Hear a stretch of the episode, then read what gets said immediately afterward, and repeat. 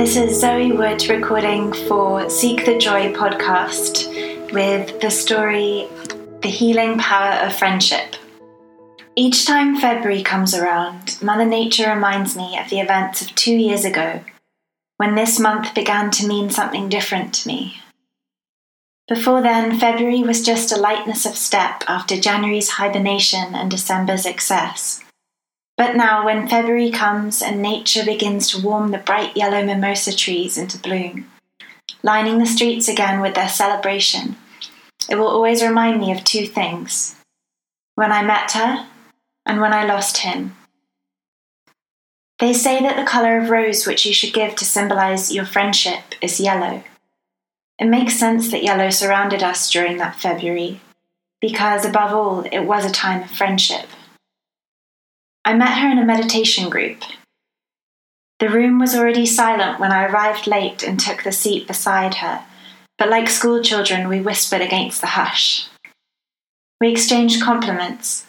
She noticed the honey coloured stone I wore on my hand, once belonging to my grandmother. Later, as each group member took turns to introduce themselves and say a little bit about what was on their hearts, I learnt that her name was Jacqueline. As she spoke, she sat poised like a dancer. Her words were courageously vulnerable and clear. As I listened, I felt the energy surrounding me rush upwards, like a waterfall travelling up towards the sky. It was as if our meeting, or perhaps it was a reunion from another lifetime, was lifting me out of my seat and into flight. Another sister of magic, I thought to myself with an inward smile. We were both far from home then, having moved to Barcelona. She had ventured across the sea alone that winter from the USA, and I had arrived from England a year before. She related to the passion for healing and teaching work that was inside me, as well as the weight I felt that I was in many ways still preparing, unformed unpatient. As often happens on unfamiliar soil, the process of becoming more ourselves was speeded up, sometimes painfully so. The events that were to come only weeks after our first meeting would only add fuel to this sacred fire. I have met a handful of people who have become like my family, but in my blood family, I grew up with one sibling, Daniel.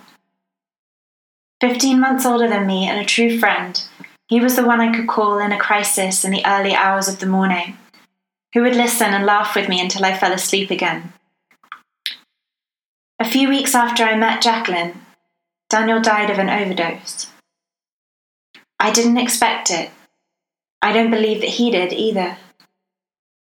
He lived alone, but his flat was left orderly, except for a few dishes in the sink and some crumpled envelopes.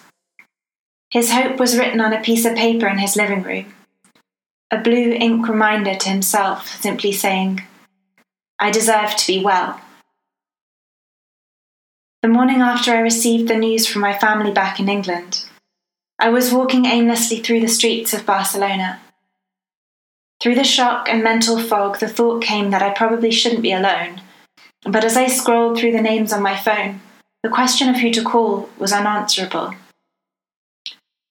I silently asked Spirit for guidance. I don't know who to be with or what to do. Please send me what I need.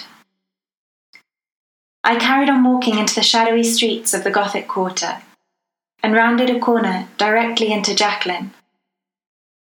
Her wordless hug held room for all of my pain. It didn't require me to speak or to be anything other than how I was in that moment. I didn't need to say any of the things that feel false in their inadequacy to express the experience of losing a loved one. Like, I can't believe he's gone, or I miss him. She intuitively knew that just to be embraced was what I needed. She held the space generously and courageously, gifting me the safety to stand there breathing in raw emotion without words that would have pulled me back up to the surface of social performance. That moment of unconditional love taught me so much and is in many ways the foundation of the work I do now. My job is guiding people in emotional healing, using breathwork and energy healing, helping people connect to their power and truth. I use the same techniques I share with clients in my own life, retreating into a quiet place to breathe, to come back to my heart from my busy brain again and again. Sometimes, though, all it takes to heal is friendship. Those precious few friends who you only need to think about, to feel yourself filling up with love for them, with gratitude just for the fact that they exist. My brother Daniel was one of those people, and right from the start, so was Jacqueline. We bonded over bright, chilly mornings, drinking café con leche and eating croissants during the aftermath of Dan's death. She was the epitome of softness and strength. The steadiness of her love and her mischief both reminded me of him. After a while, it was hard to fathom that they had never actually met. In those early days, I often felt irrationally ashamed that I couldn't function with the grief. Once, I anxiously mumbled something to her about not being able to show up to my life. You're sad, she gently offered. You're just sad. Maybe the way to show up right now is to show up for yourself and for those feelings. That's enough. Though well into my 20s, the summer that followed had the feeling of an adolescent coming of age. In a way, grief fueled me, made me realize that there was nothing worse to fear. Perhaps, too, it was the first time that I had felt loved enough to push against the edges of life in a way that was creative rather than destructive. Having spent my teenage years largely numb, trapped inside a mask of compliance, pleasing adults, academic institutions, and the entitled men I chose alike. But with Jacqueline that summer, there was a reckless edge to our joy, which made it shine even brighter. Our laughter was the laughter between children, goading each other on as siblings do. I felt down with us, saying, Who cares if things go wrong? And what could that even mean now, anyway? Who cares what anyone thinks? I knew love, and everything else became a footnote. We moved out of the city together to a village in the forest unknown to us both, largely because of the bright yellow of its mimosa trees and the melodic sound of its name. Floresta. At our new home, we confine discussion of mundane issues to house meetings cross legged on a red blanket, under the shade and supervision of the umbrella pine tree. We were almost always outdoors, climbing down a steep mountainside, arms full of camping gear to spend the night sleeping on the beach, which turned out to be the home of clouds upon clouds of mosquitoes we slept on the deck of a boat out to the island of Menorca, with nothing but stars and sea as we sat together, asking the unseen for guidance about our futures. Our friendship brought down walls I had built up inside me. Walls that said it wasn't safe to let other people help or to receive love. Once, in tears, and then feeling ashamed of my tears, I said. I feel like too much time has passed since his death to be crying like this. Zoe, she said, if you are crying like this in 10 or even 20 years from now, that will be okay, and I'll be here. Her acceptance was alchemy.